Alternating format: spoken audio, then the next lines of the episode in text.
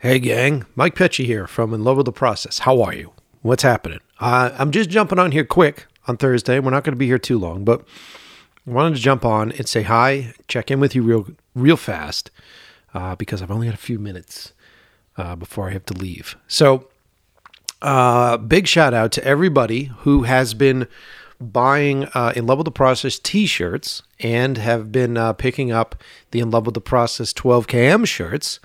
Uh, I still have some left. I still have a few storyboard shirts left, a few uh, large. I do have some 12 cam shirts left. Uh, these will be the only pressing of this type of 12 cam shirt. So if you want one, now's the time to get one. And if you want to get one, you got to write to me on Instagram, DM me at Mike Pecci. Tell me you want a shirt, and uh, we'll make it happen. We'll make it happen. Uh, I am offering them for a price. The money goes towards the show. The money helps me keep the show afloat, helps me pay for the services that I need. Um, and uh, but if you're in a rough place, I may be like, what, what can you pay for it? I may hook you up. Not everybody, but some of you I may hook you up. So if you want to support the show, if you want to uh, wear the 12 cam or the In Love with the Process logo proudly, let me know. I'm also sliding in every once in a while. I'll slide in some stickers. I'll slide in some goodies with the shirts because we're shipping them from here. And I sign each and every one of them myself. Uh, so we'll get those out. I've also been uh, selling off some uh, signed copies of my 12 cam short film prologue script. So the script that helped me make the the film that everybody loves. If you guys want to get your hands on one of those signed scripts, I've got a few of those left uh, just send me a DM with that.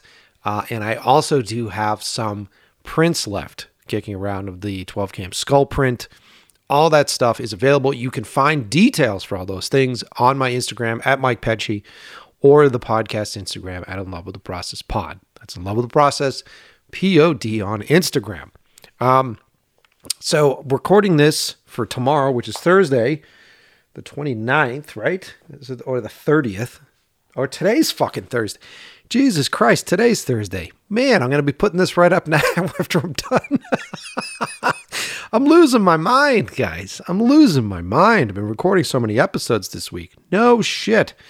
Um, so uh, yeah, I think we're gonna do some sort of Fourth of July barbecue thing. I'm trying to figure out the details. Gina kind of volunteered it. I don't know if you guys have the same thing with your girlfriend or your wife or your boyfriend, where they start a text chain with a bunch of your friends and you're like, I've got all these different text chains that I can't keep up with. And uh, I just happened to finally go through it and it's like, hey, uh, looks like I've been booked for an escape room. Oh, how'd that happen? And looks like I've been uh, booked to barbecue for people on the 4th of July. Uh, so trying to figure it out. What do I want to make? I mean, I could do, I mean, I do my wings all the time. You guys have heard me talk about the wings. Uh, and then I've been doing a lot of T-bone, smoked T-bone steaks or smoked ribeyes, uh, tomahawk ribeyes. I've been doing that a lot. I think I might pull out the old rotisserie attachment for the Weber. I think maybe I'll do some rotisserie chickens. Have you guys ever done this? It's really simplistic. If you guys have a charcoal Weber grill, like your standard kettle Weber grill, kettle Weber, kettle Weber grill, um, you can get this attachment that sort of fits in between the lid and the surface.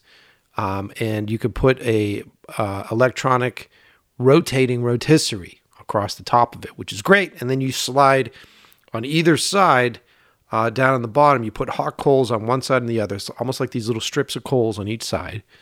And the chickens will rotate in that heat. You could drop some uh, wood chips. You could drop some uh, wood chunks down in there to get some smoke on it. Uh, I love to barbecue chicken. I think chicken is one of the coolest things, uh, tastiest things when it comes to smoking. It retains smoke really fucking well. Um, and if you're smart about your chicken uh, and you pull it off just slightly early and let it rest, it stays juicy. And uh, I, I know there's a lot of folks out there that don't like chickens. There are surprisingly people out there that are like, chicken's always dry. You're eating shitty chicken. People are cooking it badly badly. Uh, you know, my trick for doing, I've done a bunch of different types of chicken on the grill. I've done the fabled beer can chicken, in which you take a full chicken uh, and in the cavity of it, you jam a, uh, half can of beer, and it, as that sort of sits up on that beer on top of your grill or your smoker, for the amount of time it takes to cook, the beer will steam into the chicken. It works so well that the meat was so moist that it felt like it was raw, even though it was very well cooked. So it's a textural thing that I'm like, mm, I don't think I'd like that as much because it just felt like it was raw chicken, even though, uh, like I said, it reached temp. But uh, yeah, it was just so fucking moist that I was like, mm, no, no, no, no. Uh, my trick that I do when I'm uh, baking or broiling a chicken is that uh, if you want it to be very like succulent and you're not concerned about cholesterol, which I should be, um, you can make a herb butter. So if you take butter out of your fridge, you let it thaw a bit, you let it soften a bit, then you cut up rosemary, you cut up fresh garlic, you cut up fresh oregano, uh, maybe you hit it with some paprika, uh, and then you um, mash it all together, mash that butter all together, and then you take that butter and you cram it in underneath the skin of the bird. So it's very easy to do. You can very simply slide your fingers underneath the skin of a bird over the breasts and, and tuck those fingers down into the legs. And the skin's pretty resilient. Just don't be don't be an asshole about it. You don't want to rip the skin, but just loosen it up. If you cram your fingers under that skin, you loosen it up so that it's still on the bird, but it's you have access to little pockets. And then you slide little pads of butter, like little uh, little little succulent pockets of like uh, beautiful butter, and that goes in under the skin.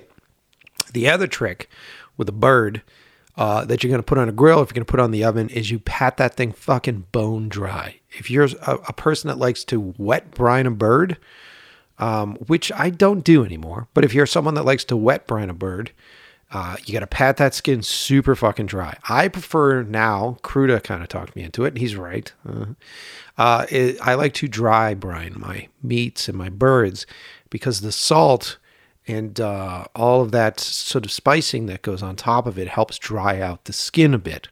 The drier the skin, the more crispy the skin will be when you take it off the grill or smoker. And the, the problem when you smoke chicken in general is that the, the meat and or the, the skin ends up being very rubbery. So uh, a good quick fix for that is that if you take wings or thighs or even a chicken that you've smoked and the and the skin's feeling a little rubbery, you just put that over high heat, and that high heat will crisp up that skin. So I think I'm going to do some rotisserie chickens. What are you guys going to do for the fourth? Let me know. Send me a message on Instagram at Mike Pecci. And uh, that's it. I'm going to let you go. That's it. I was just doing a quick catch up. I told you. Just recorded a new episode today that's coming out in two weeks. And next week's episode is going to be great. A lot of new stuff on the way. Can't wait for you guys to hear it. As always, thanks for listening to the show, and I will see you next Tuesday.